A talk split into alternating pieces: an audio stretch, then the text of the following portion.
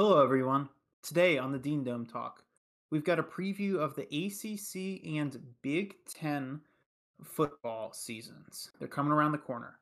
Also, we do a preview of the NFC conference in the NFL because, like college football, the NFL is also right around the corner.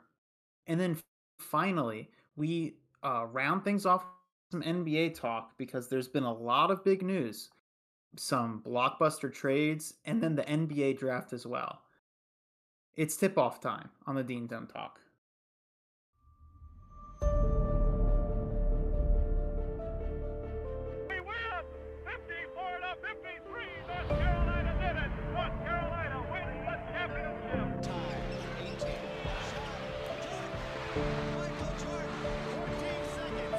There you have it. North Carolina is the 1993 national champion.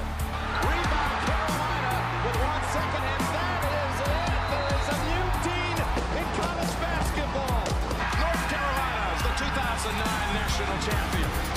And May for the win. North Carolina. This year, the confetti is going to fall for North Carolina. They're not going to be denied this time.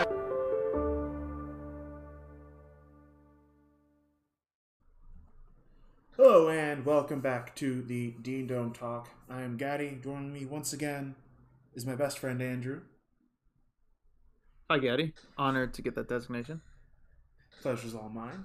And the NBA draft has come and gone. There are new players, and also on the horizon is NFL season and college football season about to start really soon. But first, let's jump into some quickfire facts. That just came up recently. Let's start off with a quick overview of the Olympics and where the medal standings are. As it stands in overall medals, the USA is in the lead with 59, followed by China with 51, and the Russian Olympic Committee, because the Russian national team is technically banned, but individual athletes from Russia can compete, so long as they weren't banned for doping. The Russian Olympic Committee is in third with 44. China, though, has the most gold medals at 24, followed by the U.S. with 20 gold medals, 11 of which are from swimming. Japan in third with 17. USA, 23 silver medals, followed by the Russian Olympic Committee with 19 and China with 14. And then bronze, USA first with 16, followed by Italy at 15, and Australia making a top three with 14. So that's just a simple overview of the national medals. But looking just real quickly at gold medals, the individual with the most gold medals in the Olympics this year is an American. Dressel. I don't remember. I can't actually see the sport, but that is the individual gold medal leader at this point. Still a lot of stuff to go in the Olympics, but let's move things along to something I did not see coming. And that would be Andrew Platek dropping 50 in a summer league game. I believe he made like 11 threes this game. Wow. In context, he made 18 in a single. He never made more than 18 in a single season at UNC. So to see him go nuclear and drop 50 is one of the most unexpected things I've ever seen. Why didn't he do this at UNC? Come on, Platek. I don't know. I never thought I'd see the number 50 in the box score next to Platek, but some efficient shooting and just efficient shooting and a green light. Will we see this again? I don't know. I hope. I'd like to see him do it again. Never know. Could come back. If he makes the NBA, it's just a 3-and-D guy after really finessing his three-point shot. You never know. In other news, Rasheed Wallace has been named touted around as possibly becoming an assistant at Memphis under Penny Hardaway. That was something unexpected. Yeah. Yeah. Memphis's assistant staff is sort of loaded. Larry Brown and now Sheed. Mm-hmm. They're going to be serious. And I also do like to see Rasheed Wallace get some assistant coaching experience even more. Because that will always put his name, once he gets that experience, put his name for consideration if a UNC assistant coaching spot opens up for him to come back home. And so see how it goes. It's exciting. And Memphis a few years ago didn't have any problems from bringing in talent. This will make it even easier for them. So we'll see what happens. Moving along to a little tidbit from the NBA draft. This year in the draft, 0 players from the ACC first or second teams were drafted. Wow. 0. That's crazy. And two notable names from the ACC who went undrafted from the little school in Durham, just 8 miles up the road. Matthew Hurt and DJ Stewart. I believe, yeah, DJ Stewart, both undrafted. Yeah, that's surprising. Yeah. And they both committed not to go back to Duke, and that's it. I don't know what they're going to do. They're summer league, play overseas, two-way contracts, G League, who knows. But I've heard that Hurt is going to be an undrafted free agent for the Rockets. Ooh. Now, I don't know if that means he's going to actually be able to make the team, but that's a far fall from someone who was 11th in his recruiting class. Yeah. To being undrafted. That was quite a fall. Yeah. A lot of players have seen their stock fall dramatically from before college into the draft. It's sort of indicative as to ratings in college or ratings in high school. So like college is, for all the stick that college is given to force guys to go through at least a year of college before going to the NBA, it's supposed to weed out those faked rankings. That's what it's supposed to do. And in Matthew Hurt's case, it's done that. And we'll get to a few others where it's also done that when we talk about the NBA draft later. But let's wrap up our quickfire facts with a little bit of Tom Brady. Some Tom Brady trivia. So, apparently, titles seem to follow Tom Brady wherever he lives. So, he lived in the Bay Area, California Bay Area, of course, as a kid between the years 1977 and 1995. And in that time, the Raiders won 2 Super Bowls, the 49ers won 5, and the A's won a World Series. And then, of course, we all know where he went, New England, and coming down to Tampa. So, Tampa Bay. So, titles are everywhere. Gosh. I mean, even the Celtics got something, Yeah, no, while he was there, the Celtics... They got a ring. And the Red Sox, I think, also. Yes. Yeah. You're right. Gosh. And the Red Sox hadn't won in a long time. I'm looking it up. The Red Sox, it had been since 1918 that they had won a World Series. And then they win in 2004, 7, 13, and 18. So, Tom Brady brings championships. Yes. That's all I can say. Yes, he does. I'm also really astonished by the fact that he was tearing with a torn MCL. Was it an MCL last year? Yeah, that isn't I mean, what? And at his age? Oh my gosh, this guy's unbelievable. He really is. All the hate he gets, he is truly unbelievable. But that wraps up Quickfire. That wraps up our Quickfire, and nothing new, nothing too big in UNC basketball news that isn't related to the NBA draft. So we're gonna move to college football now, because that the time is coming, the day approacheth. Yep. So we're gonna start with a look at the ACC. Mm-hmm. Yes, we will.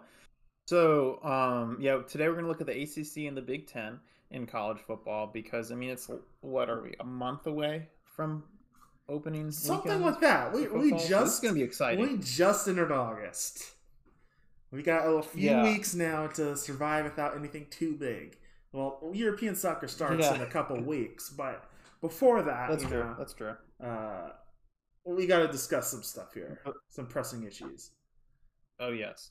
So we're gonna look at the ACC Atlantic first. That's the division with Boston College, Clemson, Florida State, Louisville, NC State, Syracuse, and Wake Forest. So 7 teams in that division.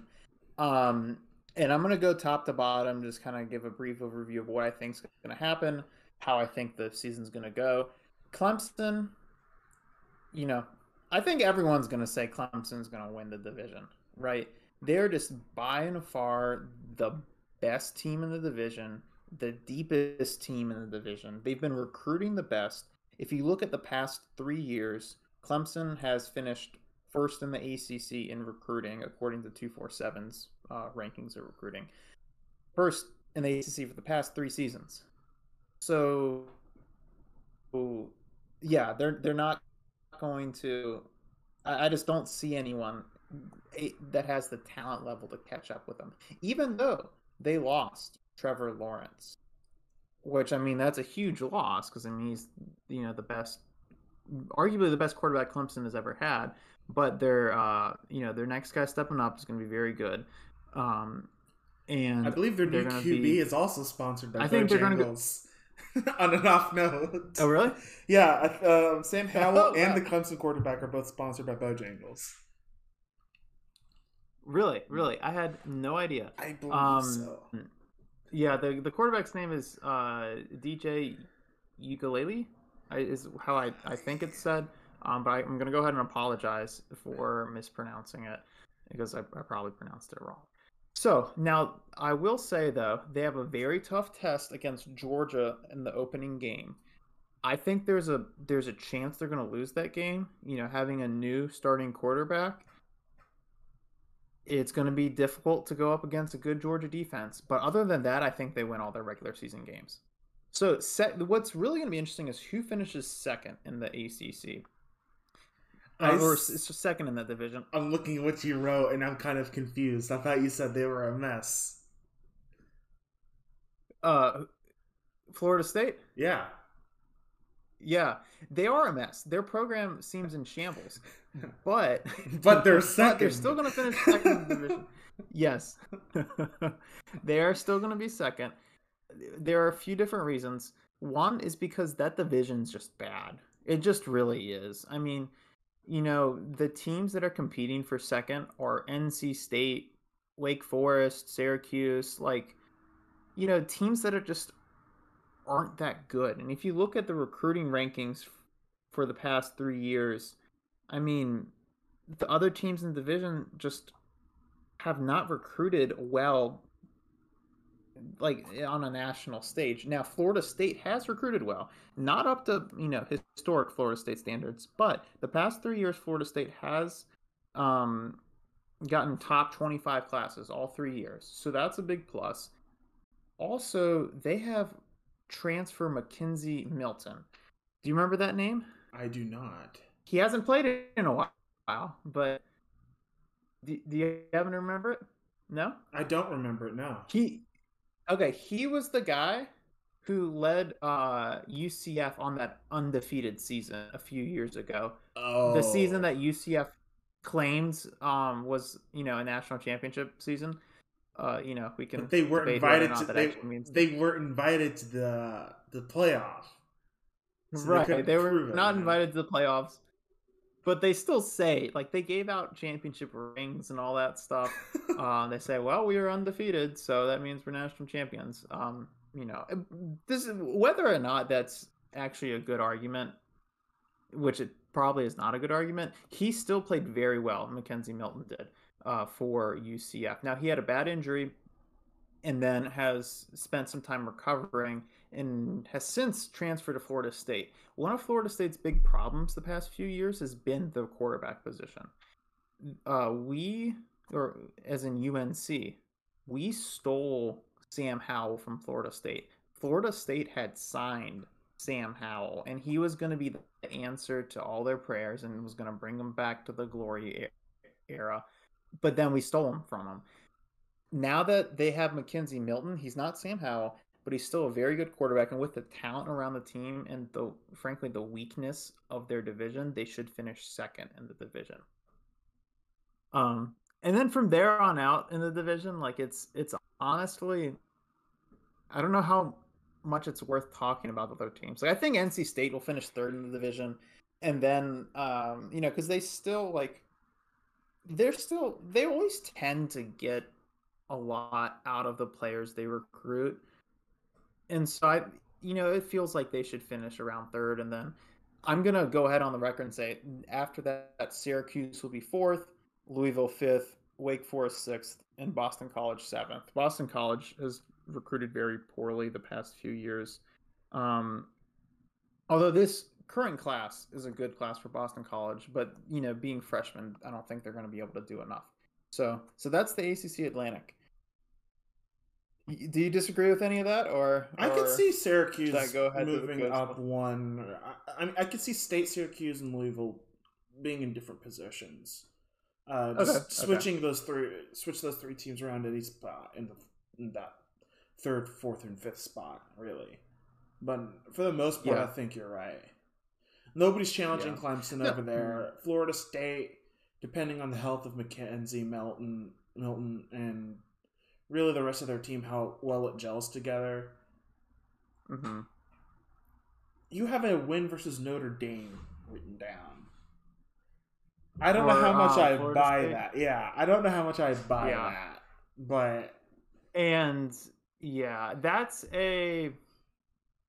a little bit of a stretch. I will admit that. A little. The reason I say it is because of this.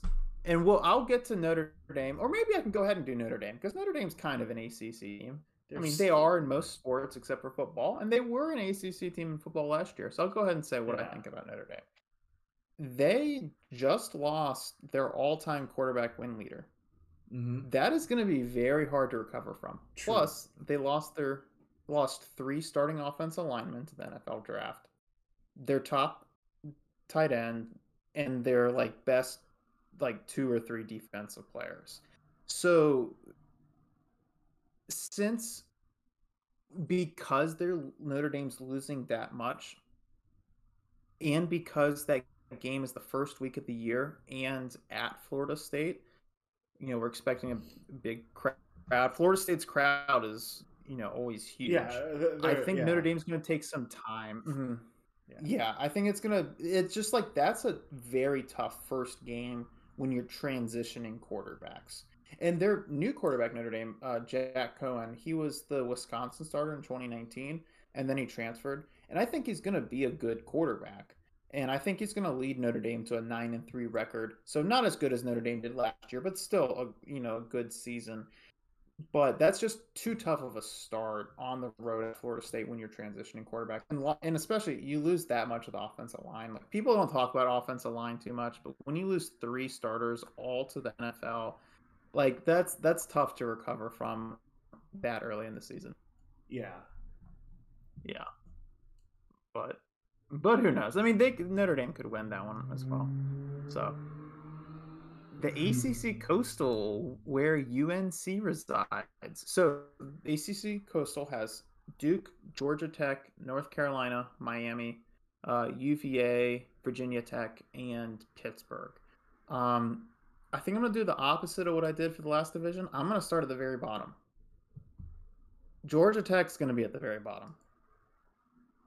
Georgia Tech, they lost their longtime head coach a few years ago, or a couple years ago. And their new coach is, you know, he's building the foundation, but just the talent's not there yet. So I'm going to have them at the bottom. They might provide an upset or two against teams that, you know, you would think they would lose to, but just overall not enough talent. Then sixth in the division is going to be Duke. They have a very easy non-conference schedule.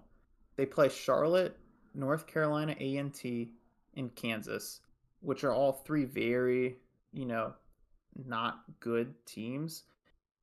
And then they also play Northwestern, who I'll talk about Northwestern later in my Big Ten analysis, but they lost a lot of their players from last year.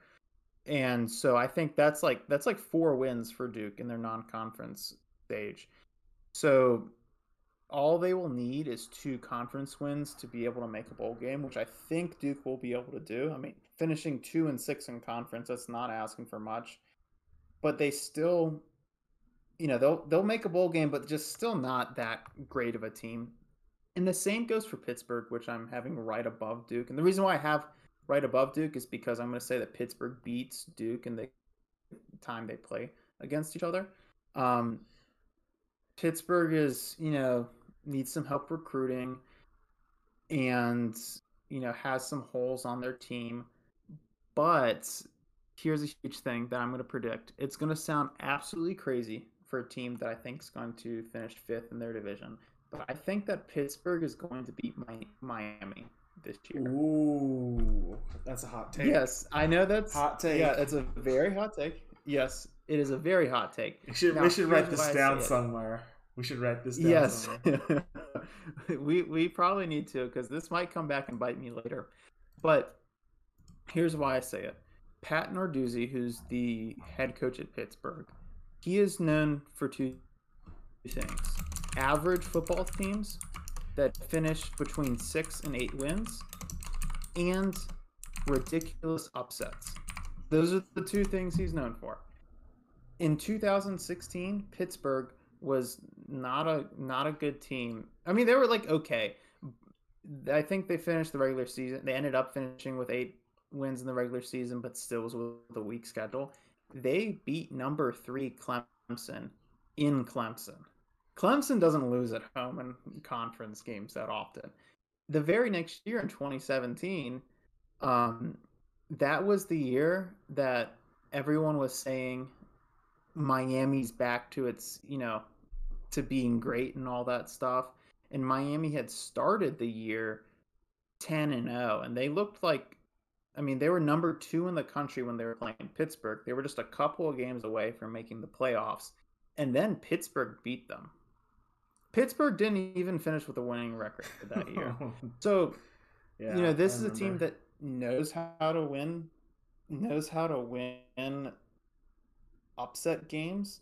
And I'm going to go on the record and say they're going to beat Miami. I recorded that. It's pretty crazy. I recorded that. We'll come back to that. Yeah. Yeah, it might come back to haunt me. So the top 4 of the Coastal, I'm going to say number 4 is going to be Virginia Tech, and then number 3, Virginia. And the reason that they're going Virginia's 3 is because Virginia's going to beat Virginia Tech. And the reason why I'm putting them like that is because of the direction of their programs. Virginia feels like they're on a little bit of an upswing, even though they played, you know, last year wasn't their best, but they were dealing with a lot of a lot of players who had left from their division title team from 2 years before. But still, it's a team that's going up. You look at their recruiting. They're recruiting decently for UVA. Now, Virginia Tech, though, they're not playing well under Justin Fuente. Virginia Tech should be a team that is consistently at the top of their division and consistently like a top 15, top 20 team when you look at the history of the program, but they've been struggling. So that's why I'm saying that, you know, that UVA is going to finish above Virginia Tech, because they haven't had a 10-win season since 2016. And for Virginia Tech, like, you get 10-win seasons all the time. Now it leaves us at the top two, Miami and UNC. This is going to be a real duel. These two teams are the heavyweights to win their division and are the only two teams, I think, who have a chance of knocking off Clemson this season in the regular season, like in conference, in terms of like the conference championship game. I'm going to go on the record and say it's going to be UNC that wins the division, but it's going to be very close. I could see it going either way. Miami, I think, is overrated, frankly. You know, when I initially started looking through the coastal teams, like, my initial reaction was I put Miami at the top. But when I started looking through their, you know, their roster, they're not as strong as people think they are. Now, they've got a great quarterback in De'Aaron King, but still, like, not as strong for roster as people think. Plus, UNC, you know, people talked a lot about our offense last year, but we have a lot of experience on defense. A lot of experience. Yes. Tamari Fox is going to be a junior. Tamon Fox is going to be like a fifth year, kind of like graduate senior. Eugene Asante is going to be a junior. And then Trey Morrison at safety, a senior. Don Chapman at nickelback, a junior. And then players who last year made big plays, like Tony Grimes and Desmond Evans, like those are two guys, and Storm Duck. Those are three guys that had, you know, pretty good seasons. Well, they were very young, and now they get an extra year. Like Tony Grimes was a starter. I'm pretty sure he was a starter. At least he played a lot at defensive back while he was a true freshman, and he played well. And for him to be able to have an extra offseason is going to be so huge. And the same with Desmond Evans. He's going to, like, this offseason, I think he's going to, you know, turn into something completely different. So I love the deep defensive experience. Offense, I'm a little concerned because we lost our top two running backs, top two wide receivers, but we bring back Bo Corrales at wide receiver. People don't talk about him much, but he is a big body. He's someone who can kind of out-muscle guys playing at the wide receiver position. And he's a senior, so he has that experience. Plus, Caffrey Brown, who's De'Ami Brown. I'm pretty sure he's De'Ami Brown's brother. He's a good player. He's going to be a redshirt sophomore. And then we bring in grad transfer Ty Chandler. Yeah, that's important. Mm-hmm. He's important. Yes, very, very important. And I think he's going to have a little bit of a breakout season. And so...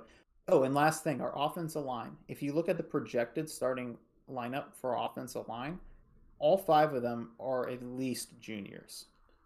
So what you're saying... So that's going to help our run game. What you're saying is that if we want to make a run for the playoffs and hopefully the championship game after that, this is the year to do it. Mm-hmm.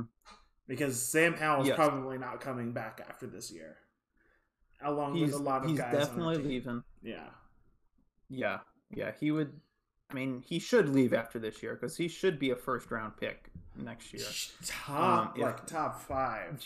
Yeah, probably, definitely. I mean, one of the top. Yeah, like you said, one of the top quarterbacks in the draft. Yeah. Now, and you're right. This is the year if we want to win the division, if we want to win the ACC championship and possibly make the playoffs. This is the year to do it. Although, I mean, we can't give up hope for the future because we signed Drake May. He's going to be a freshman this year. He might redshirt, or at least I think he should redshirt because that will give him an extra year. But he is, I think, a top 50, maybe top 75 recruit in the country. He could fill in Sam Howell's shoes next year. And I think I like the future of UNC. I think the X factor for UNC this year is going to be two things. Number one, protect Sam Howell. The O-line must protect him. We were so leaky sometimes last year, just letting guys get to Sam Howell, sacking him, possibly injuring him. You have to protect him. And number two is getting the offensive pieces moving. These guys aren't as experienced, probably not as good. as our offensive pieces last year, our receivers and running backs. They were elite level, some of the best in the country. Yeah. We have to really – they're going to have duds. They're going to have some duds. They're going to drop balls. They're going to get stripped, fumbled. We have to really work on overcoming that quickly and early. Those are the two X factors this year. Because the defense, like you said, is going to be pretty good. And we got Sam Howell, so I think that's important. And, of course, we should probably focus on making field goals and extra points because that's important. Yeah. And we're bringing back our offensive coordinator and defensive coordinators. Yeah. So that's huge as well because that means it's the same system. Now, we're going to have a little bit of a tough start because we have to play at Virginia Tech that first game, and I'm worried about that, even though what I said about Virginia Tech. Playing at Virginia Tech's award, especially when you have so many new pieces at, you know, wide receiver, running back, etc. But what you said's right. We're going to have to make sure that the offensive line gives Sam Howell time, since these receivers and running backs aren't going to be as good as last year. I mean, you know, Michael Carter and Javonte Williams, remember what they did against Miami last year? Oh, yeah. At running back, it was just that was crazy. A good game. They ran for, was it? I mean, it was. Each of them ran for 300. 400 something yards? Each of them ran for 300. Gosh, over 300. Gosh. I mean, just absolutely insane. We're not going to have that this year. Like, I mean, not that many teams ever have that, but we're not going to have that. So we're going to have to, defense is going to have to carry us. Offensive line's got to carry us. And we just. I think patience is another thing for Sam Howell is when games are getting tough to not, you know, give up on his guys, on his receivers if they don't play as well. But who knows? Maybe these guys will turn out and be great. Maybe the receivers and the running backs will step in. So, yeah, my official projection is Clemson – UNC in the ACC title game, but it's a little bit of wishful thinking, honestly, because we've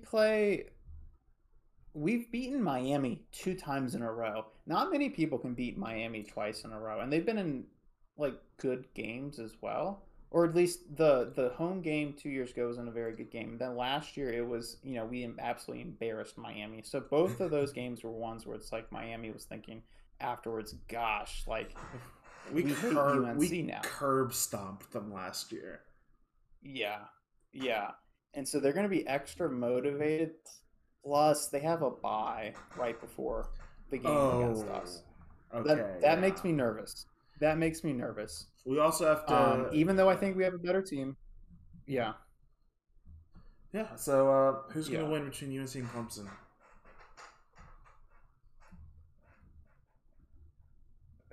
The silence. Clemson's just too deep. I mean, Clemson's just too deep of a team. Now, I hope UNC can. And when it gets to the point of when you're on that big stage of an ACC title game, anything can happen. And if we get to that point, that probably means that our weak spots are not as weak as we thought they were. But still, I mean... Clemson, like, they expect to be there. I mean, let's say what you say happens, and both Clemson and UNC are 11-1 going into the ACC championship game.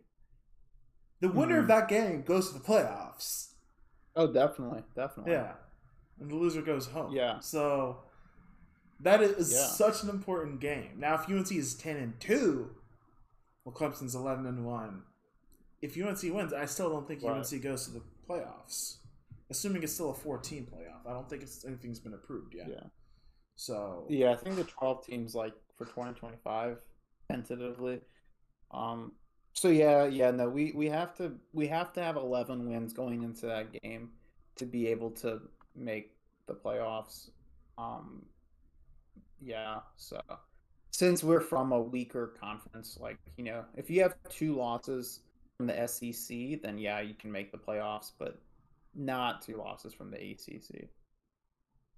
Yeah. So it might be like a playoff game. The ACC championship game might be a de facto playoff game, which would be exciting. That would be really exciting.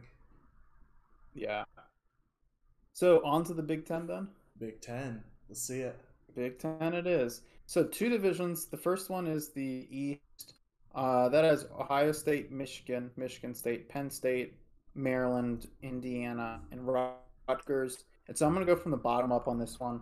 Rutgers is at the very bottom. They're building something, but it just takes a while. It's just going to take a while. And they're in a very tough division.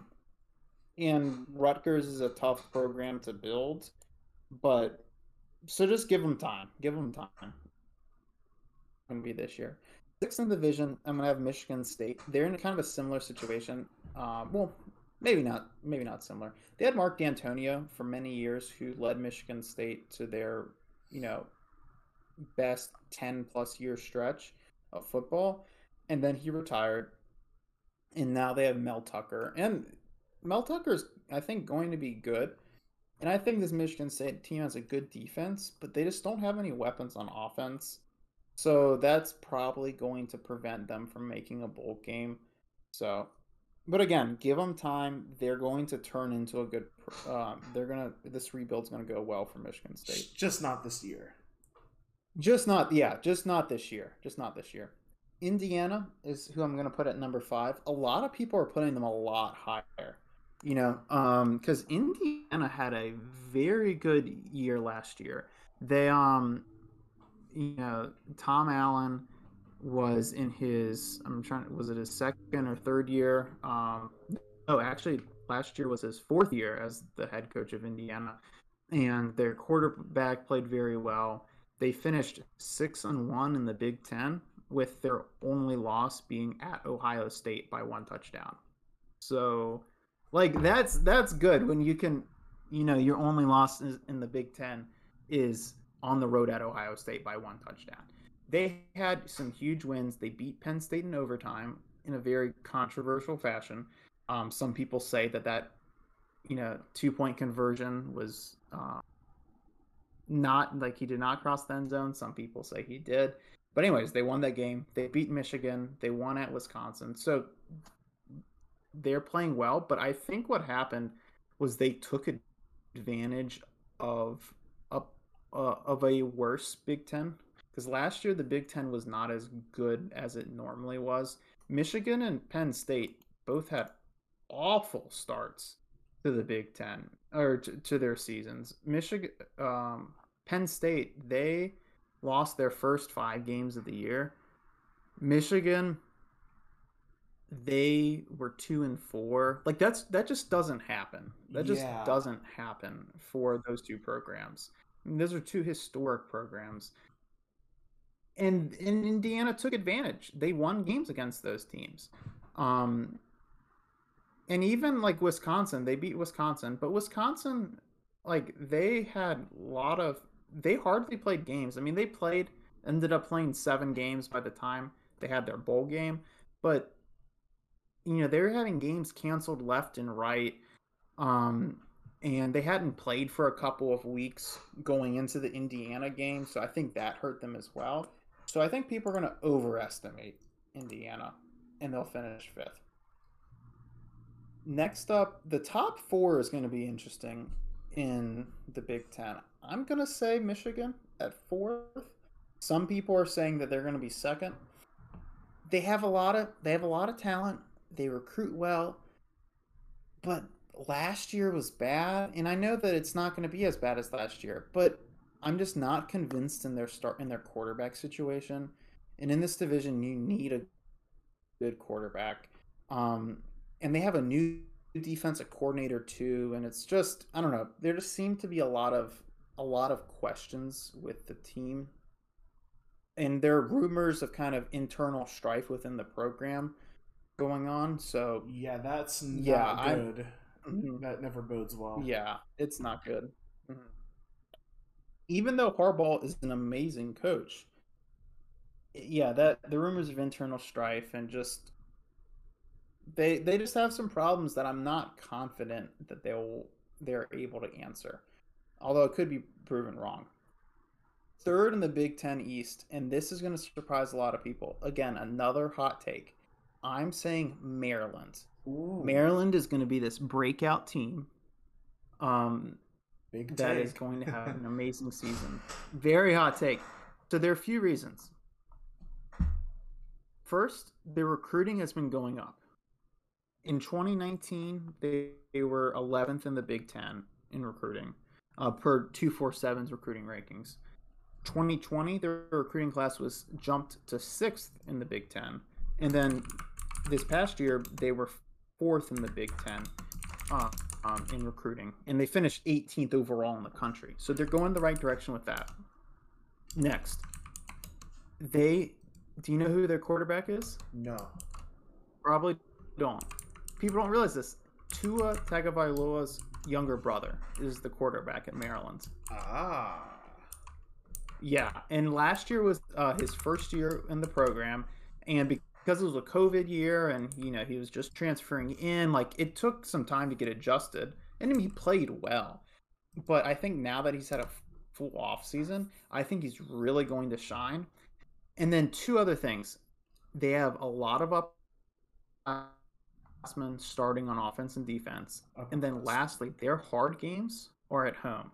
Penn State and Michigan are going to be two of their hardest games, and they're at home, which is huge. You know, having to play at Penn State, having to play at the Big House, like, it's very daunting. But it just seems like everything's going in the right direction at the right time, and everything's lining up for a good season for them.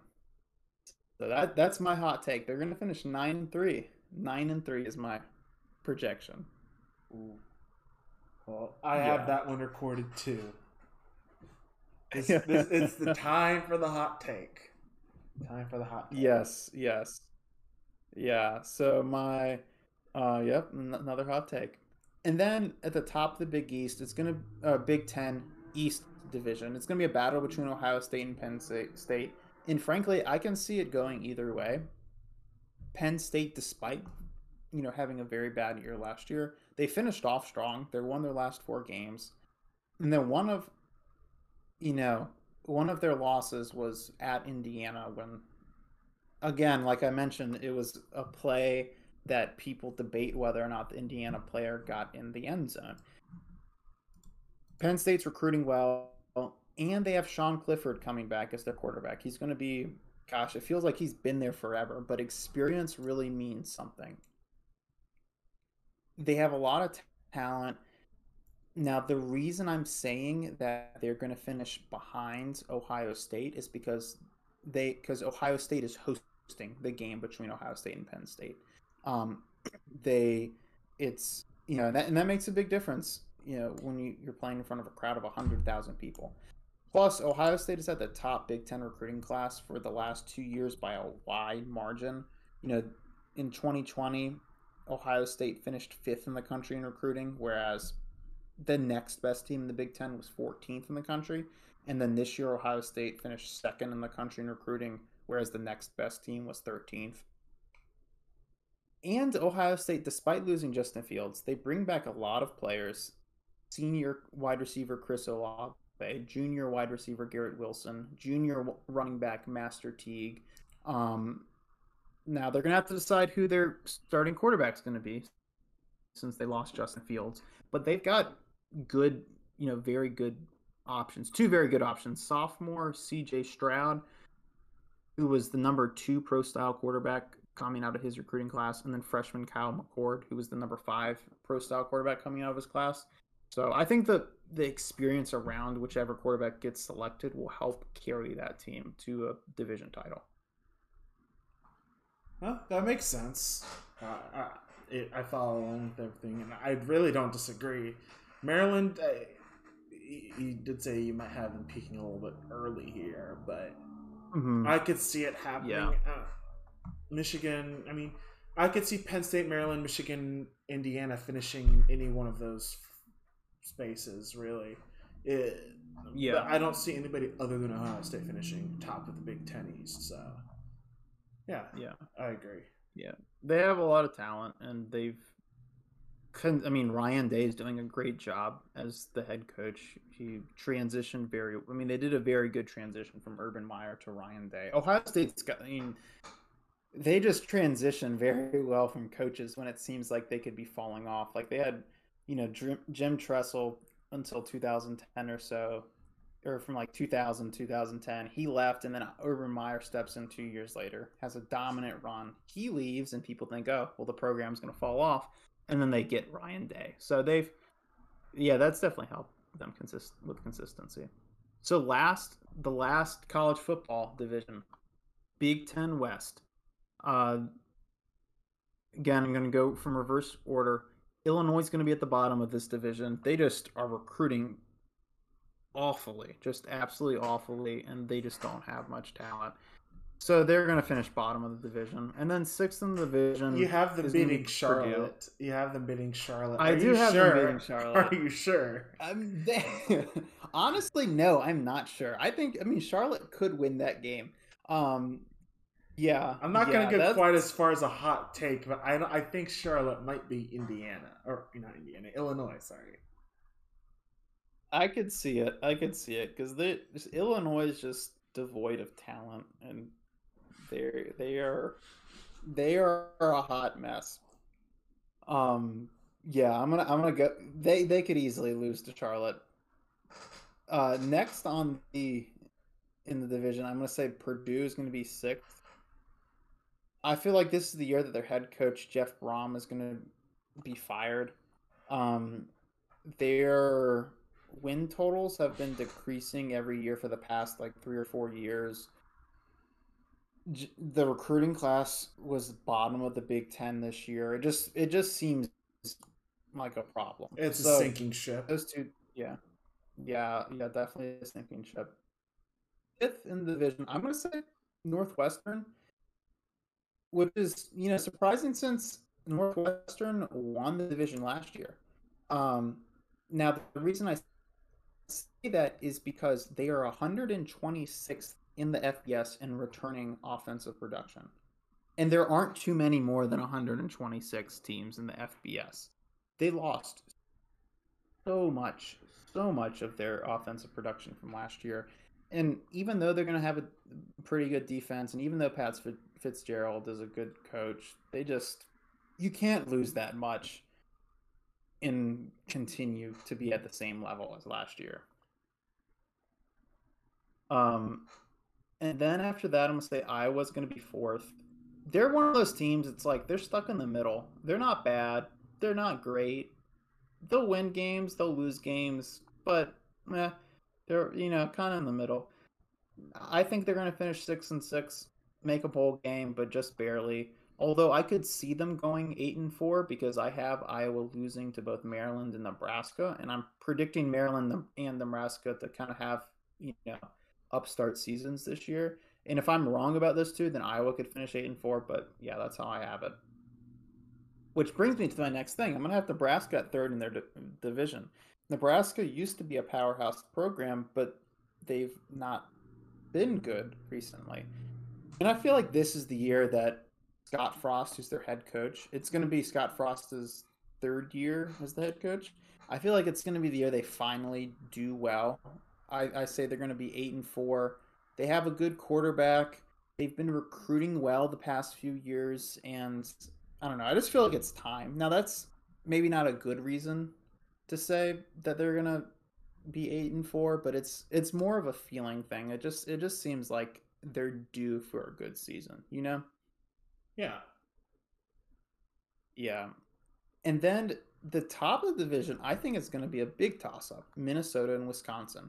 And I'm actually going to say that they're going to tie for the division title. Like, they're going to finish with the same amount of conference wins, but Minnesota is going to win the division due to head-to-head tiebreaker over Wisconsin.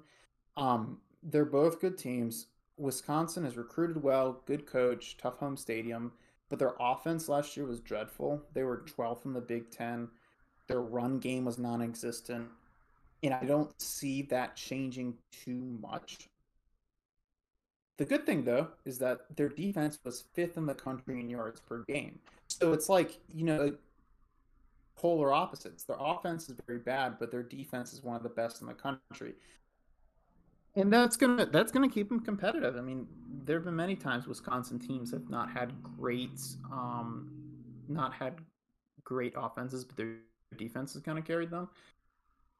So they're going to be good, but I'm going to say Minnesota is going to win the game between Minnesota and Wisconsin, partially because the game is in Minnesota, and then also Wisconsin back 2 years ago denied Minnesota a division title when Wisconsin beat Minnesota late in the season. And I think those Minnesota players are going to remember that. They still have the same quarterback and the same head coach from that year 2 years ago.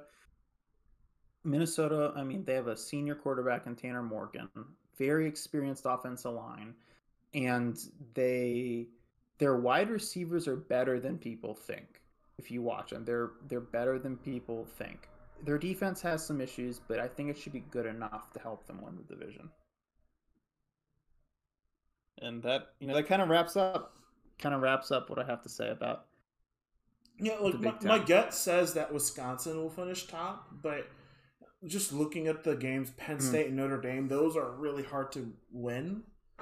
And at Minnesota would also be difficult to win. So I can see how it's going to be a three-way or two-way tie for Big Ten West. It's, I guess, Wisconsin winning the Big Ten West is down to Minnesota not. It's basically down to Minnesota. Minnesota controls whether they'll win or lose this division. Yeah. So, I can see that. Yeah. Yeah. And it's going to be a fun game between those two because it's going to be strength on strength. It's going to be an amazing Wisconsin defense versus a good and very experienced Minnesota offense with a great senior quarterback. And yeah, a lot of it's going to be okay, well, which one of those strengths is going to shine through more? Or on the flip side, which one of their weaknesses will not be as weak or will rather like step up to the stage? Like, will Minnesota's defense step up in that game? Or will Wisconsin's offense find some life in that game? So, yeah.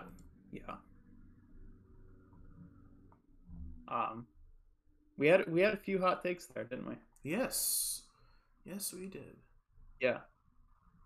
What should we jump to next?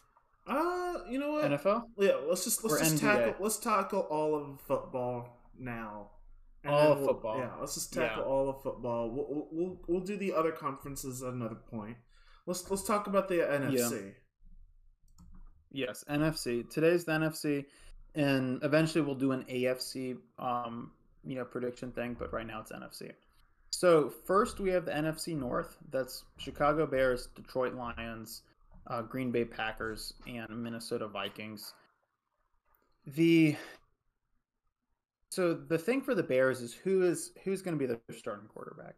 They signed veterans Andy Dalton and Nick Foles, and they drafted in the first round rookie Justin Fields from Ohio State. And they traded away Mitch Trubisky to the Bills. Yes. Which is, in my opinion, that's kind of a upwards move for him because the Bears just don't know how to put talent around a quarterback or how to protect a quarterback, really. Yeah. So. Yeah, they've those are definitely two issues for the Bears. They are lacking a true number two or number three receiver. Like Allen Robinson is a good main wide receiver. He's a consistent 1,000-yard guy, but they don't have anyone else to kind of help. Like you need multiple wide receivers. You can't just have one guy. And because that allows the defense, let's just focus on this one receiver and you can shut him down. Now, I'm hopeful because they drafted UNC product wide receiver Daz Newsome. So fingers crossed that Daz Newsome is going to have a good year for the Bears. I'm really going to be pulling for him. I think it's going to be good that he's not going to be expected to do too much since they have Allen Robinson. But I think it's a good pick for the Bears. Now, I don't know if it's going to make too much of a difference this year. If anything, now, they also have Tariq Cohen. Mm-hmm. Now, if anything, Robinson would get double teamed a lot because he was really the only option for the Bears quarterback, whether it was Foles or Trubisky. He would get double teamed, and when that happens, he's going to get intercepted, of course. And if he decides to pass, and then the other option is running it, but the team would other team would expect that. It was really easy to play against the Bears, as simple as it was. Yeah, you basically double team Robinson, definitely. And the other receivers aren't quite as good, and then you just expect them not, or just target the quarterback. Plus, they're Tariq Cohen, who was their starting running back, he only played 3 games last year, so that made it even more difficult for Trubisky. When not only do you only have one receiver option who's getting double teamed, but now your starting running back is out. So if Cohen can stay healthy this year, I think the offense will look better. Plus, if Daz Newsome can kind of show some potential, but overall, it's just not going to be the best offense potential, but not the best offense. Now on defense, they have an amazing linebacking core with Pro Bowlers / like all pro potential players, Khalil Mack and Roquan Smith. And then they have some depth with Robert Quinn, Danny Trithin. And they have some good defensive backs with Sean Gibson, Desmond Trufant, but there's not much behind Gibson and Trufant. And plus, Trufant had injury problems the last 2 years, and Akeem Hicks, who's another kind of he's a defensive lineman who kind of try to rely on. He's very inconsistent. So the Bears defense has potential because of that linebacking core of Khalil Mack and Roquan Smith, which is one of the best linebacking duos, but just not enough depth or consistency. They'll be a decent team, and because it's a 7-team playoff, like they could possibly compete for the playoffs depending on how their starting quarterback does. But I'm going to pick them 3rd in the NFC North out of those 4 teams. And the team that I'm going to pick as 4th in the NFC North is the Detroit Lions. Their defense was absolutely awful. The Lions. The Lions. Poor Lions. Awful defense, and they really, they've drafted some people, but just they're really building. They're in a rebuild. You can say what you want. They're in a rebuild. And now they traded their starting quarterback, Matthew Stafford, for Jared Goff, which I think is a good trade for the Lions. I think it's a win-win. Stafford was 33. Yeah. I don't really like Stafford. Yeah. He's solid. Definitely. I just feel like... No, Stafford... No, go on. You got it. I feel like the Lions have been treading water forever. They saw Stafford was basically the solution, but he was a piece of the solution, but they never really tried successfully to augment him. Right. And even then, their division's a little bit tricky when you have the Vikings, the Packers, Aaron Rodgers, and the Bears. It's gonna be really hard. Yeah, I think what they're doing right now of probably just opting to blow it up, try to rebuild completely, is a better idea, because by then Packers will be dipping. The Vikings have already dipped. The Bears, who knows what the heck they're doing? Sometimes the Bears are really unpredictable. Yeah. So probably by the time that their rebuild is paying off, they should be able to win their division, but who knows? Yes, and I guess that does lead us into the part Packers. Of the reason for that. Mm-hmm. Oh, no. Well, you can go. 2 last things. Yeah, part of the reason that's going to happen is because Goff is so young. If they were going to try to rebuild now with Stafford, Stafford would be close to retiring by the time they got there. But Goff is young enough to where he's going to be able to stay around. Also, I just have to mention this. The Lions' new head coach, Dan Campbell, This was many months ago, actually. I mean, he was hired back in January, and he said some pretty crazy things. Is it as crazy as Fedora's crazy stuff? Yes. Oh, okay. Let's he said, quote, "We're going to kick you in the teeth, all right? And when you punch us back, we're going to smile at you. And when you knock us down, we're going to get up. And on the way up, we're going to bite a kneecap off." That's what he said.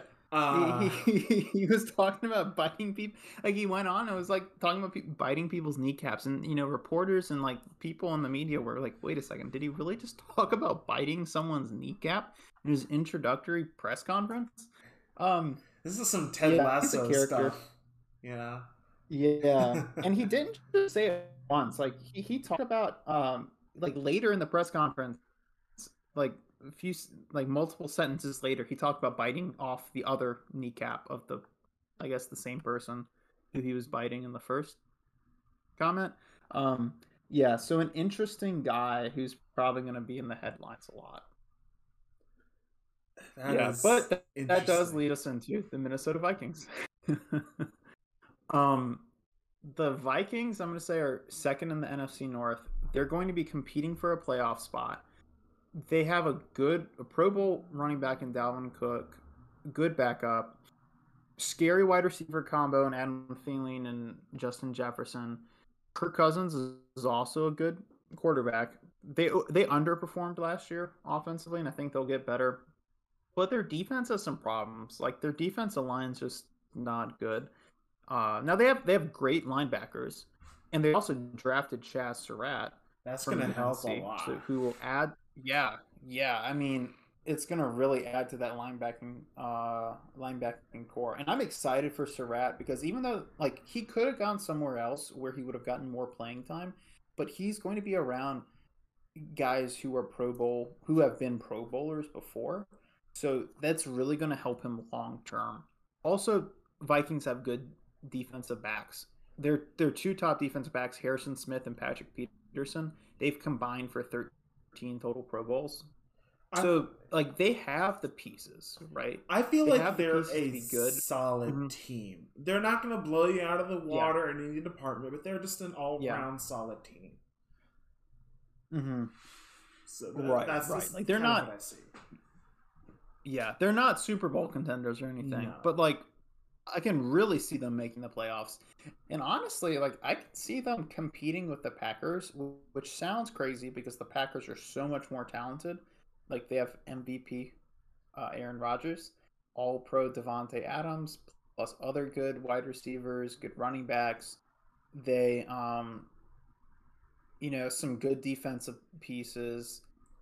They drafted in the first round they drafted Eric Stokes from Georgia, who will be a good cornerback, and overall, like, it's a very great team. The Packers were in the NFC Championship game last year.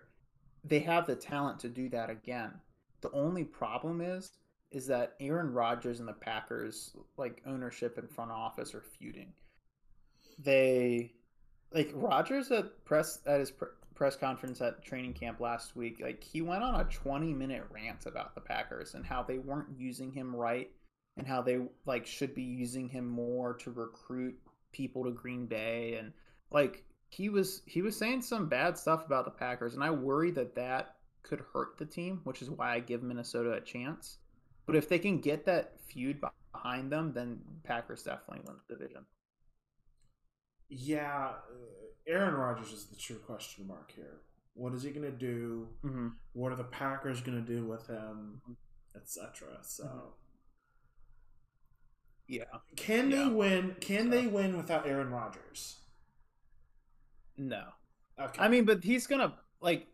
He's gonna be their starter. Like, there's no way that, unless he gets injured, like, he finally agreed to come back to the team. There was some talk about him trying to force his way out, or like, there was question marks about whether he's actually even going to go to training camp, but he's finally there. It's just like, when you go on live TV and start talking crap about the team that you're playing for, that's not good for the locker room. Also, part of his, like, talking crap about the team, he talked about how the Packers let go a lot of players who were good for the locker room, which probably as a Packers player, if you're sitting there and thinking, wait a second, I wasn't included on that list of, you know, players who are good for the locker room. Does Rodgers not like me? You know, that's just not a good look. Yeah. There's going to be a lot of drama in Green Bay. So I'm not the biggest fan of drama. So let's go ahead and move on over to the NFC South. Yeah. Yeah. Yes, and I'm going a little slow, but I'll speed it up. I'm gonna speed it up. So no, we got stuff to talk about. There's nothing to be slow about.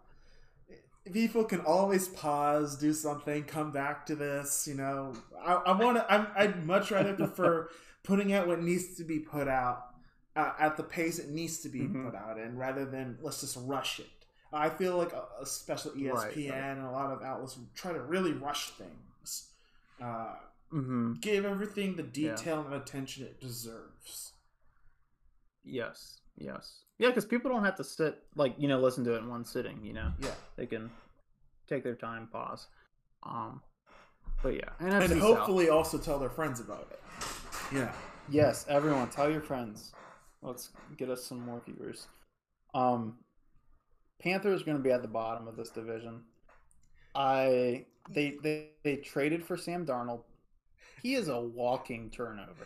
I think you remember when I was. I think you remember when I was messaging you last season when I was watching a Jets game. I forgot who they were playing. It wasn't somebody good though. The Jets were playing some team. They literally could not stretch a first down. They could not get a first down. Yeah. And they would just keep letting the other team score. They did not know how to play football at all. And part of that is Sam Darnold. Part of that is just the team, the coaching and stuff, the personnel. I don't know how much hope I have for Sam Darnold. My faith is that we only have him here to hold us over for a year until we draft somebody this time. Suck for Sam Howell. Really, it's time to suck for Sam. That's really all I see. Sam Darnold for Sam Howell. Real. Yeah, there are some good guys on this team. From what I've seen in the draft, it was good defense and defensive improvements and line stuff. I like the way the Panthers were drafting, and it kind of seems to me that everything's pointing to drafting a quarterback this year. So we'll see. Yeah, they need to draft a quarterback because they've got some, you know, they've got an all-pro potential running back in Christian McCaffrey. They've actually got a surprisingly good offensive line. Complete steal when they drafted running back Chuba Hubbard in the fourth round. Like he is going to be a great backup running back who's going to help carry the load for McCaffrey. But it's all about that quarterback, and I mean a guy who is a career below 60% completion percentage over 3 years, it's just not good. Not good. Now their defense was bad last year, but they drafted well. JC Horn, cornerback. They drafted a defensive tackle named Davion Nixon, who was a unanimous All-American last year, and they were able to get him in the fifth round. So like they're going in the right direction, just not now. It's not this year. Yeah. Which I feel like what you can say for the Falcons as well. You know, now they had to give up Julio Jones, which is going to be a huge loss. Now they still have wide receiver Calvin Ridley, who I think is going to be that next big talent for the next 8 or so years. And they drafted tight end Kyle Pitts, who was, you know, is a once in a generation talent. But their defense was just. Their passing defense was awful. Now, part of that was because they were in a tough division with Tom Brady and Drew Brees, but still, it was awful, and they need to work on that. And losing Julio Jones, no matter what you have on the offense, that's just going to be hard to overcome. And so I don't see them making a playoff run this year, and I see Falcons at third in the NFC South. Yeah, I also kind of feel that our quarterback, Matt Ryan, isn't really the solution going forward. I think he's already peaked. Yeah. And that he's, for a while, just not been as good. Now losing Julio Jones, it's not going to get any better here. Right. But speaking of losing quarterbacks, go ahead. Ooh. I was trying to transition to the Saints. If you got something else to say. Yeah. No, that's a good transition. The Saints lost Drew Brees, Hall of Famer. Yeah. Like, that is going to be incredibly hard to overcome. Plus, Michael Thomas, their star wide receiver, amazing wide receiver. He has an injury. They think he's going to come back like mid-season, but when you lose those two, that's just too tough to overcome. Like, they've got good backup. Like, they've got good guys who could potentially fill in for Brees, like Taysom Hill, Mr. 30 and 30, Jameis Winston. And then they drafted Ian Book from Notre Dame, who was, like I mentioned earlier, all-time win leader for Notre Dame. So, like, I think they're going to eventually be able to have a good quarterback out of those three guys. They also, when Michael Thomas is healthy, they'll have a good receiver, and Alvin Kamara is a good running back. But, yeah, I just can't. That's just tough. I just can't think of Jameis Winston without thinking 30 and 30. 30 touchdowns, 30 interceptions in a single season. 30 interceptions. that is legendary stat line for a season. Yeah. So, yeah. God, you have to be good enough to throw 30 touchdowns. Yeah, you really do. Good enough also, 30 interceptions. Bad enough to 30 interceptions. Crazy, absolutely crazy. Yeah. So, yeah. And now the Saints defense is going to be good. They were good last year, and they'll stay good this year. Yeah. What were you going to say? I feel like the Saints are going down slowly, probably kicking and screaming. Yeah. When you lose Drew Brees, he is such an integral part of that Saints team. There's nothing you can do. You can't replace him, really. Yeah. You can try and replace him, get some decent output, but it's not quite the same. So, going from one legendary QB to another legendary QB who's still playing, the Tampa Bay Buccaneers and Tom Brady. Yeah, or the Tampa Bay Gronkaneers. Tom Brady and Rob Gronkowski. I see what you did there. Ultimate duo. Honestly, like, I don't know what there's to say. Like, if it's Tom Brady, they're going to make the playoffs and they're going to do great, like, and they bring back so much of their team from last year. They bring back most of their team from last year. Their defense was dominant last year in rush defense, and they should continue that way.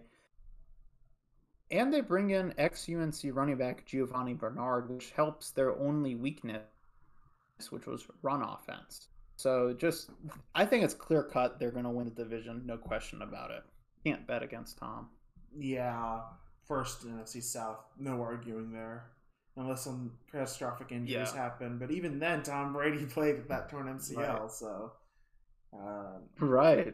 So you can keep on playing. Not much to look at in NFC South. You can play through everything. I guess. You mentioned to me a couple days ago a certain stat line about the Dallas Cowboys in the NFC East. Ooh, yes, and that leads us into the NFC East. So the last time that the Milwaukee Bucks won an NBA title, the Cowboys won the Super Bowl the next year. Also, the last time that the Phoenix Suns lost in the NBA Finals, the Dallas Cowboys won the Super Bowl the next year. So all signs are pointing to Dallas Cowboys winning the Super Bowl this year. But Andrew, are the Dallas Cowboys going to win the Super Bowl this year? No, they're not. Okay. They, who knows with that? Yeah. Their defense couldn't stop anyone running the ball. Everyone just ran it down their throat. Now they drafted a really good linebacker from Penn State named Micah Parsons, who's going to help. And, their first 6 draft picks last year were defensive players. So, like, they're trying to build that defense, but just not enough Now, offense should be dominant when you have Dak Prescott, Ezekiel Elliott, Amari Cooper, CeeDee Lamb, Michael Gallup.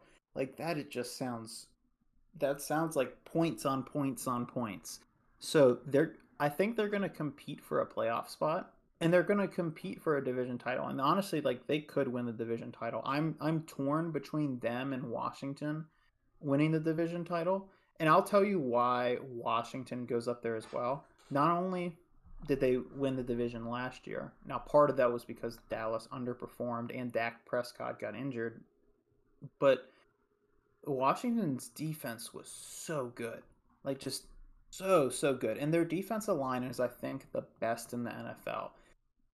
Montez Sweat, Jonathan Allen, Darren Payne, and the star of it all, Chase Young. Chase Young had a dominant rookie year, and they've got good linebackers too, including UNC grad Cole Holcomb. They also have good defensive backs in Kendall Fuller, Landon Collins. Like, this is a great defense. Now, they have the opposite problem of Dallas, though. Dallas had no defense but a great offense. Washington has no offense but a great defense. Like, they were the example of, why do we have to play offense? Why can't we just play defense last year? I don't think it's going to get much better. Now, they did trade for slash sign Ryan Fitzpatrick, so Fitzmagic will maybe make the offense a little bit better. Plus, they drafted De'Ami Brown from UNC. So, I mean, so the offense will be better this year. Just it won't be great. Yeah. Yeah, and I'm picking Washington for the division because of that defense. Plus, I mean, Ron Rivera is a great coach. And also Dallas, just the past couple years, seemed to have underperformed. So I'm going to go with that trend of Dallas underperforming. You're basically going with the fact that the Washington football team is the least single skewed team in this conference or this division. Mm-hmm. They're the least bad team rather than the best team. Really. Right. Yeah, I can see that. This is the weakest division. This is a very weak division right now. They need some time. It's like the other games.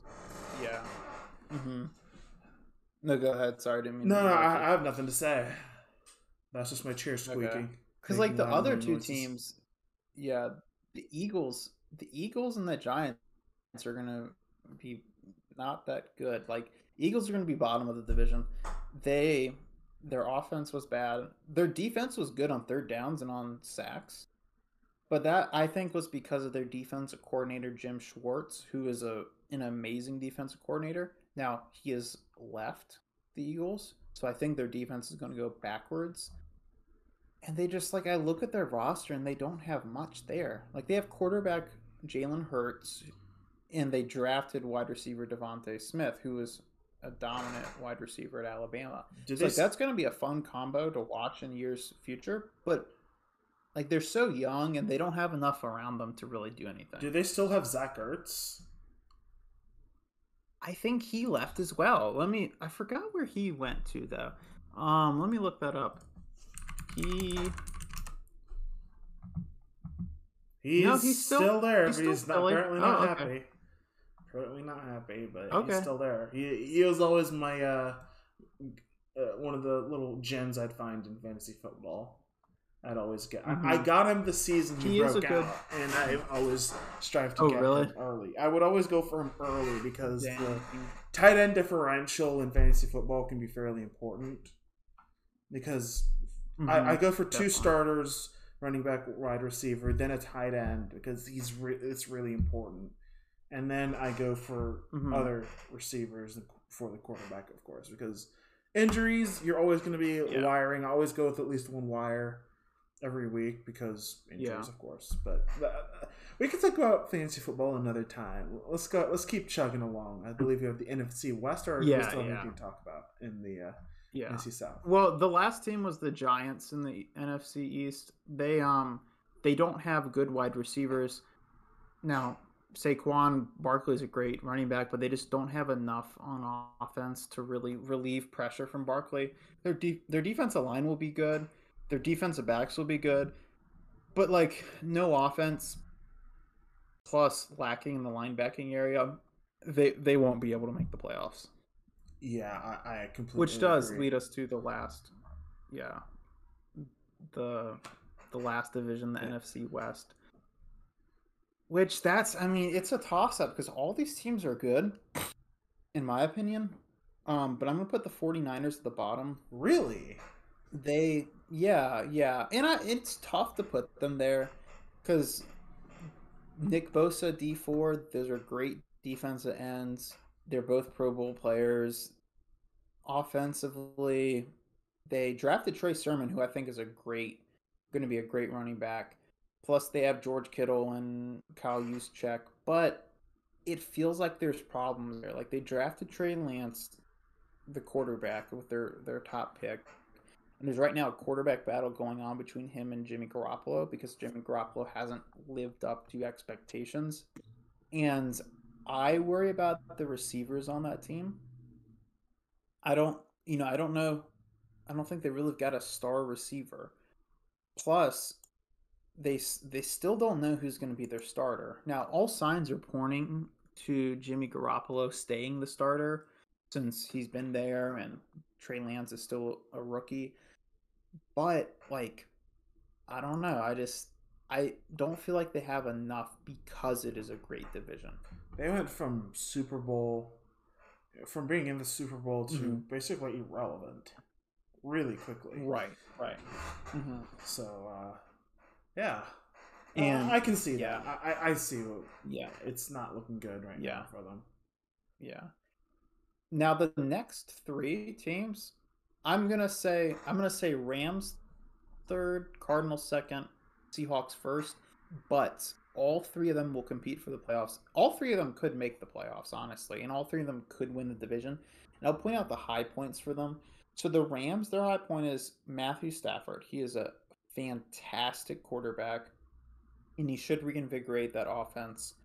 Now, the problem with the offense is that it's going to be his first year in that system, and it takes a little bit of time to learn, a new offensive playbook and all that.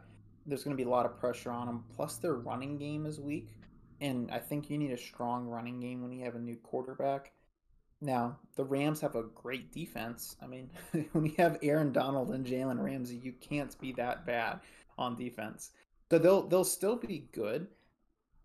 Just, I think that the other two teams, Cardinals and Seahawks, are more complete. Like, the Cardinals, Kyler Murray is going to continue getting better. DeAndre Hopkins, AJ Green, Christian Kirk, that is a scary wide receiver combo. And then they had a decent defense last year, and then they added J.J. Watt, a future Hall of Famer. So, yeah, they're just their defense seems complete. Their defensive backs are very good, Malcolm Butler, Buda Baker, for the Cardinals. But still, I think the Seahawks are going to be the best team in the division. Just never bet against Russell Wilson. He always... I mean, I think every single year in the NFL, he has had a winning record. And he's been in the NFL for a while. Yeah. Plus, I mean, he has DK Metcalf was so good last year at wide receiver. Just so good. Him, and Tyler Lockett was. But having those two receivers, like, that's just going to be fun for Russell Wilson. And their defense, despite not being the Legion of Boom anymore, Trey Flowers and Jamal Adams will make this a very good defense. They're both defensive backs, and you need good defensive backs when you're playing in a division with Matthew Stafford, Kyle Murray, and Jimmy G. So I just feel like they're the most complete team. And Pete Carroll's a great coach. So I'm picking the Seahawks, but I could see the Cardinals and Rams competing for the division. Yeah. No, I'm in complete agreement with you, really. Maybe the Cardinals at 3 might be a little bit more realistic. I don't see Kyler Murray really taking that jump quite yet. Mm-hmm. I'm not even sure if he's gonna be as good as he was sort of quote unquote advertised to be. But we'll see what happens. Yeah. So, who do you have Who do you have in the NFC making the playoffs? So recapping, you had the Seahawks finishing first in the West, so they'll go. Washington football team going, Tampa Bay going, and the Vikings. The Packers going. So who are your wild cards? Yeah. So those are four division winners. My wild cards are going to be Cardinals. I think that offense with. I mean, DeAndre Hopkins, AJ Green are two great receivers, and their defense seems very good. And plus, they got JJ Watt. Now, also, I'm going to say the Vikings. The Vikings tend to have a history, at least under Coach Mike Zimmer, of bouncing back when they have bad seasons. So, in 2014, 2016, and 2018, those were 3 years that they under Mike Zimmer that they did not make the playoffs. So far every single time Mike Zimmer has been head coach and he has not made the playoffs, the very next year he's made the playoffs. So kind of going with history there. Plus I think it's an overall pretty good team. Then lastly, Dallas. Like their offense should just be so good. Plus they're in a weak division that I feel like they're going to be able to sneak in with that dominant offense. Yeah, Dallas is key. The Cowboys' key is really outscoring their opponent. That's the only way they're going to accomplish anything. Yeah. So that's my NFL. Yeah, that's the NFC. That's the NFC. We'll be back next time with AFC and other college football conferences, but let's go ahead and take it to the NBA. Of course, the NBA draft was this past Thursday, and there's a bunch of wheeling and dealing happening before and during the draft. So I'm going to run down some of the trades, first of all. First, we've got the Grizzlies and the Pelicans trading. The Grizzlies sent Jonas Valanciunas and pick 17 and 51 to the Pelicans in exchange for Steven Adams, Eric Bledsoe, and picks 10, 40, and a 2022 first from the Lakers. Then the Pelicans would trade pick 53 to Philly just for money, cash considerations. Yeah. Then Cleveland, the Cavs acquired Ricky Rubio from Minnesota in exchange for Taurean Prince and a second round pick next year and cash. Then the blockbuster happened. Yes. Russell Westbrook, along with seconds in 2024 and 2028, went to the Lakers in exchange for Kyle Kuzma, Montrezl Harrell, and Kentavious Caldwell-Pope. And picks, too. And some picks. So, Westbrook, AD, LeBron... How are the Lakers going to afford putting some guys around them? I don't know. But if we hear anything, we'll definitely say it. Then after that, the next actual thing to happen was the Hornets making a trade. They sent pick 37. They got pick 37, so 7th pick in the second round. And Mason Plumlee, so now I have to be somewhat for a Plumlee. From the Pistons, in exchange, the Hornets sent the 57th pick to the Pistons. That move on paper does not look fair at all, but it looks like the Pistons were just clearing up some cap space, and Hornets will gladly take some of that space hit at this point and pick 37. We'll get to what the picks translated to later. OKC would then trade pick 16 in the first round to the Rockets for two future first rounders.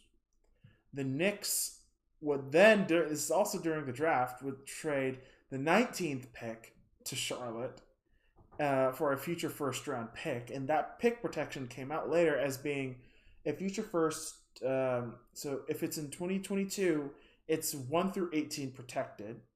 If it's 2023, 1 through 16 protected, and 2024, 1 through 14 protected. Also in 2025, I believe it's also 1 through 14.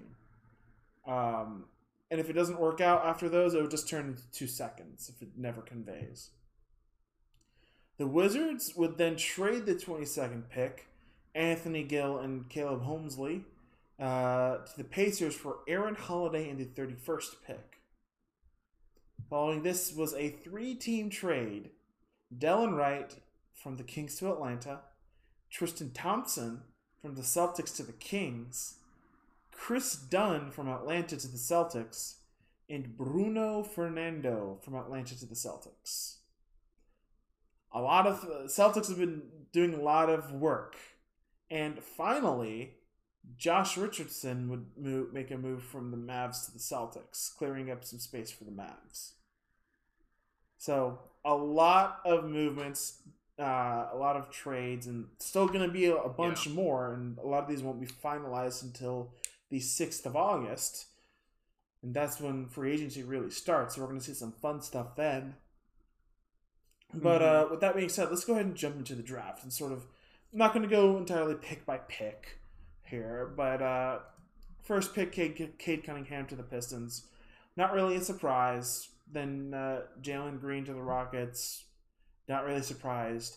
Evan Mobley to the Cavs is a little bit of a surprise considering they have Jared Allen, but sounds are that the Cavs want to make him a stretch four. I don't really agree with that sort of assessment, but we'll see what happens.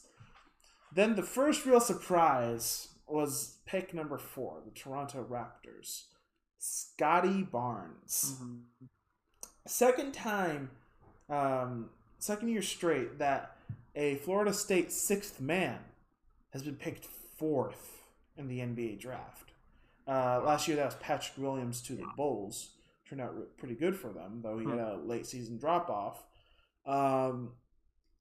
Scotty Barnes, a very, very good pick. I had sort of marked him as that he's going to go up in the board. He's a very good pick. Jalen Suggs was still on the board at this point. So that was really interesting. I like that pick. And then the next thing to happen was Josh Giddey from Australia at pick 6 for OKC. This was a little bit interesting because I've seen, doing a little bit of research on him, a lot of people compare him to LaMelo Ball. And sort of cite how that he lit up LaMelo Ball and sort of exploited him, just dumped points on him, and LaMelo couldn't defend him, and he was able to defend LaMelo a little bit. They're sort of using that as that he's supposed to be a better LaMelo Ball.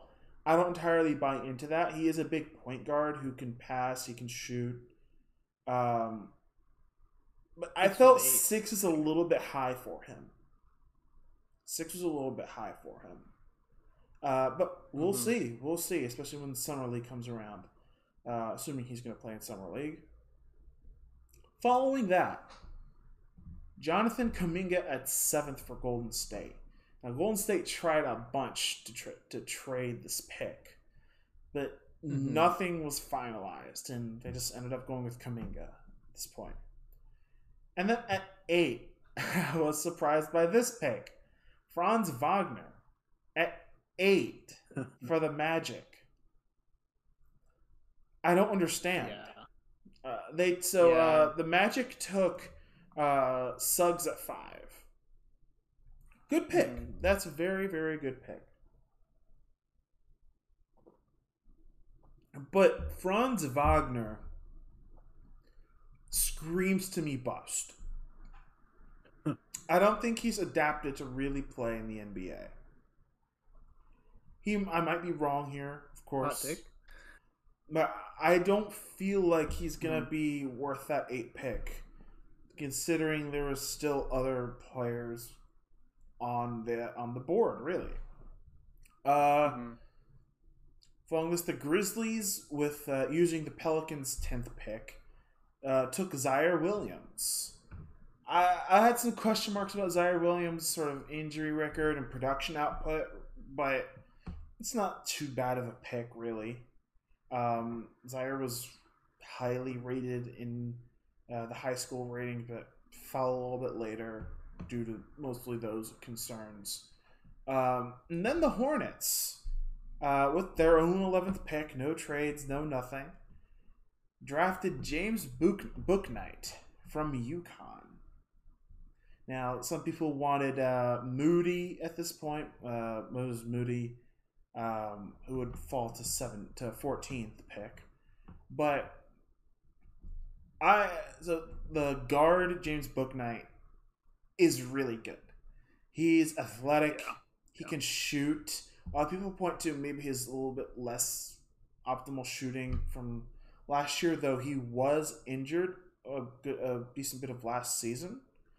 But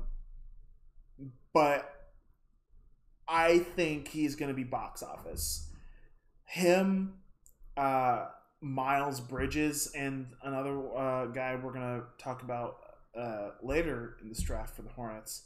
These guys can dunk. They will put the ball into the hoop with force, with emphasis. Mm-hmm. This is the Hornets. Charlotte's going to just be Lob City 2.0. If it wasn't already. The passing, the shooting, and this sort of getting Bouknight sort of opens the door to who's going to come back between Terry Rozier, who was 1 year left on his contract, Malik Monk, and Devontae Graham. Malik Monk and Devontae Graham are out of contract right now. Are either of them coming back? I don't know. Malik Monk, maybe? I don't know if Malik Monk is going to come back. It doesn't seem like Borrego really liked him. But I really liked the Bouknight pick. I really liked that pick. Mm-hmm. I trust Mitch Kupchak when he hasn't had a bad draft. I don't think. Knock on wood. Yeah, not yet. But the real head scratcher for me was Josh Primo, picked at 12 for the Spurs. Yeah. The best analysis I could get of him is from someone who basically wrote this up. This guy's basically professional at listing and sort of analyzing prospects. And I'm gonna quote this. He pushed this up on Reddit. Then. His name on Reddit is JNay1, GAYNAY1, if you want to look him up on Reddit. He said, quote, the last prospect we'll talk about as a notable omission is Josh Primo, who is one of the two prospects that just feels like a practical joke. Parentheses, with the other being Alperen Sengun, Sengun, Sengun. I like I talk about Brown having no credible NBA skill. Brown being Greg Brown, but at least he's stupid athletic. Primo is slightly above average athlete at best, and his only bankable NBA skill is his shooting. There he was, again, only slightly above average by prospect standards. The idea that any team would take him at all, much less in the first round, seems insane. So obviously he's not really... not high on him. Yeah, not high on him. And to take him in the lottery at 12 is sort of a head-scratcher. So, yeah. I don't know. I don't know what to think about this. Yeah. But... moving on, a lot of people wanted Moses Moody with the Hornets pick at 11, mm-hmm. but instead they took Hornets took James Bouknight, and Moses Moody fell to 14. Golden State's second pick, also a very good pick. The Warriors did not trade; they did not trade their picks. People thought they would. Now, of course, they could always trade these guys again as part of it later, but. They didn't trade for veterans. They're trying to still build for the future somewhat. And both of their picks are really good. Of note, Moses Moody did play with Cade Cunningham and Day'Ron Sharp in high school. So that's something to say. And with that... One other thing of note. Go ahead. Okay, so connecting to Josh Primo, Moses Moody, Josh Primo both played in the SEC. Moses Moody averaged double the amount of points as Josh Primo did, and they both only played 1 year in the SEC. Huh. So that's, and they were one pick apart. Moody averaged 17 a game. Primo's 8 a game. Yeah, head scratcher is definitely the right word to say, and I think it's a good pick for Golden State. Yeah, Moses Moody is a great pick. To pick Moody. Yeah, really gonna it's gonna spread the floor, and it's also gonna give them some flexibility. So once that pick finished off, with 15 being Corey Kispert, the NBA, in honor of Terrence Clark, Kentucky one and done, who passed away in a car crash. Was it in May or early June, something like that? Honored him by making him an honorary pick. Where did I? He was drafted by the NBA at the end of the lottery, and he was people paid respects to him. It's a tragedy that what happened to him. He had promise. He was one of the only Kentucky players that really had some big promise, and skill, and the car crash sort of ended those dreams way too quickly for him. So the NBA let him still be drafted. And following that, the things moved on. The Hornets, the next real thing of note is that the Knicks had two picks. They had pick 19 and pick 21. And they would always just zoom in. You know how ESPN always likes to zoom in on Spike Lee. That's what they always do. They just zoom in on him, and then ESPN would break it. Woj would break it. Like, the Knicks are trading pick 19 to the Hornets, who are going to grab Kai Jones from Texas. And I like this. He's power forward / center. He's a good player. And to be honest, I wasn't expecting necessarily to get a center with our only first round pick. But when we grabbed that second pick, I immediately know we were going for a center. We were going to, because we knew Kai Jones was going to be there at this point. He had fallen, and we just made that move immediately. He can shoot. He can dunk. He can play a little defense.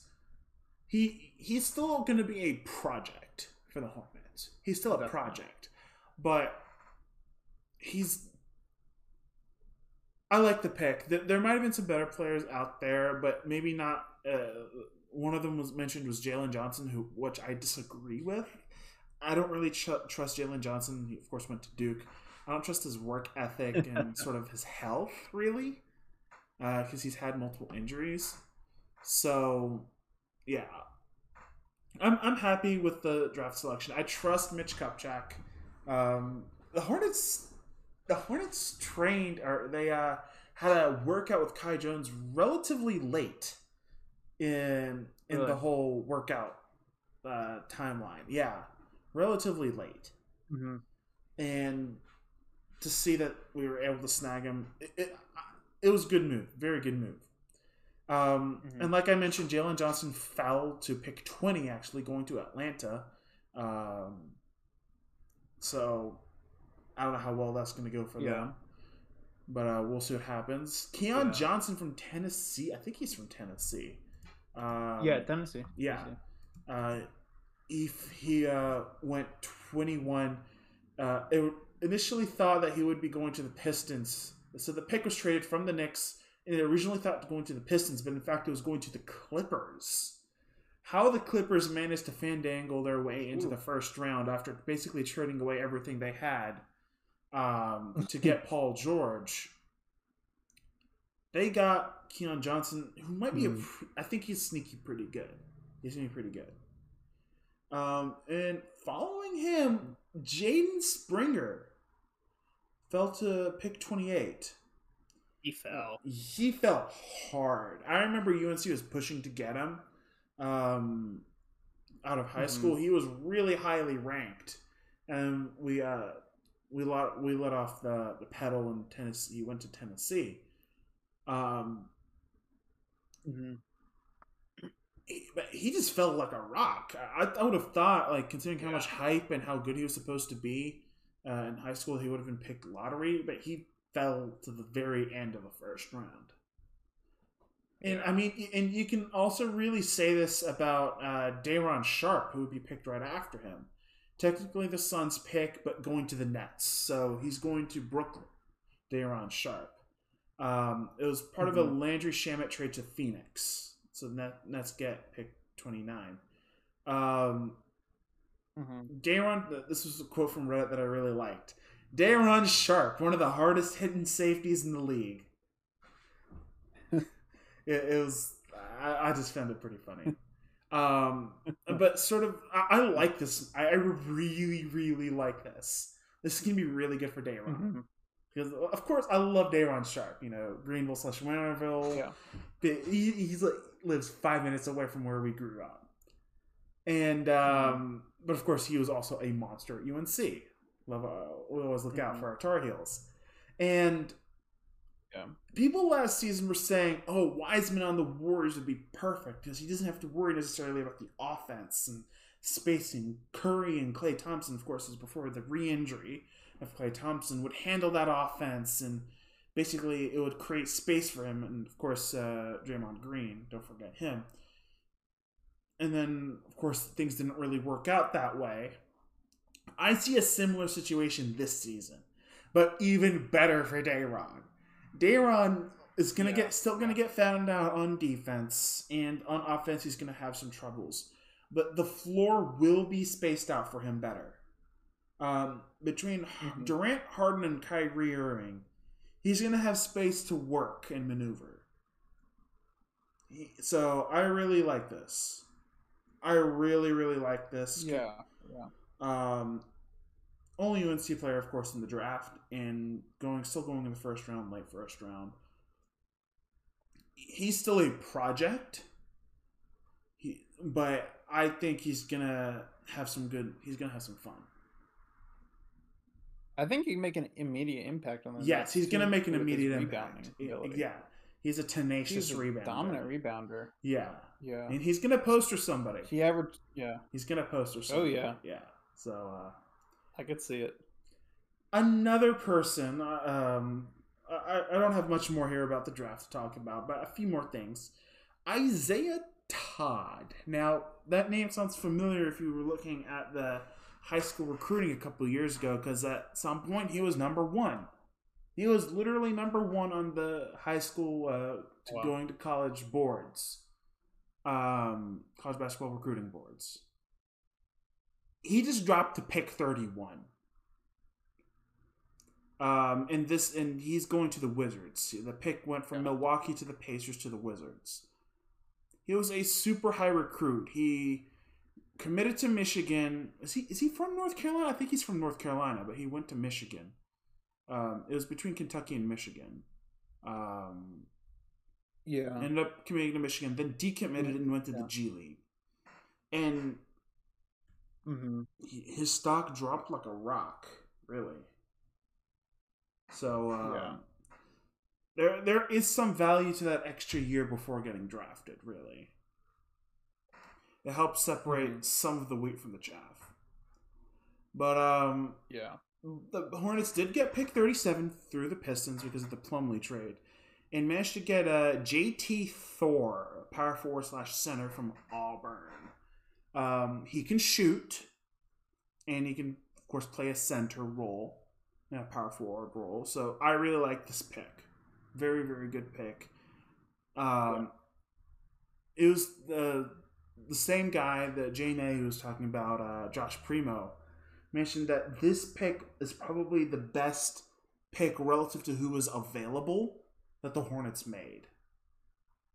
I disagree a little bit with that when it comes to the other picks, but I agree that this is a very good pick for where it landed. And the fact that the Hornets were managed to trade and get this pick, losing nothing really, coming out winners in that trade. Right. I like this pick a lot.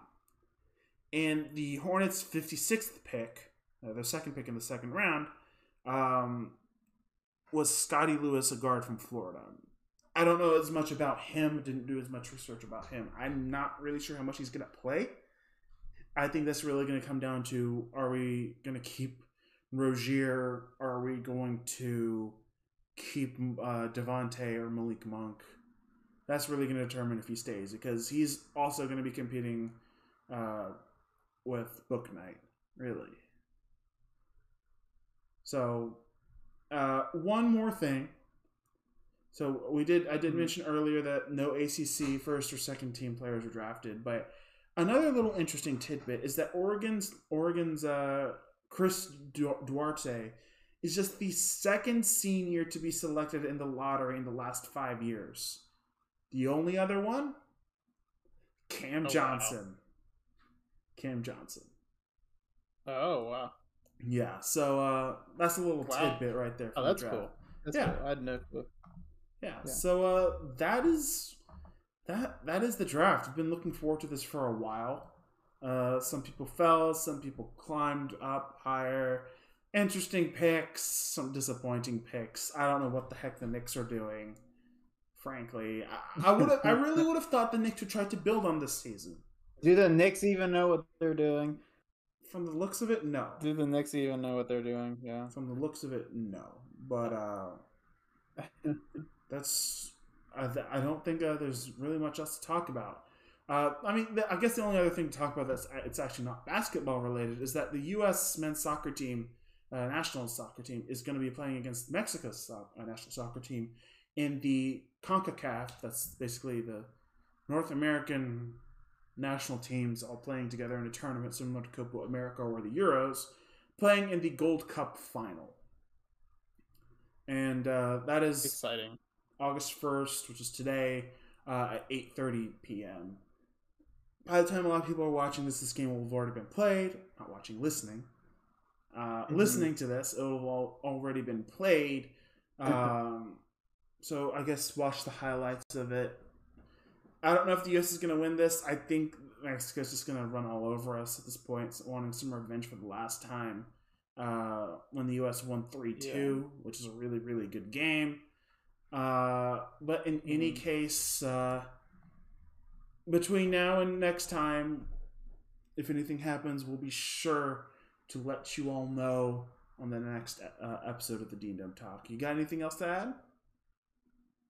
No. Thank you all for listening. Yeah. Until next time, thank you.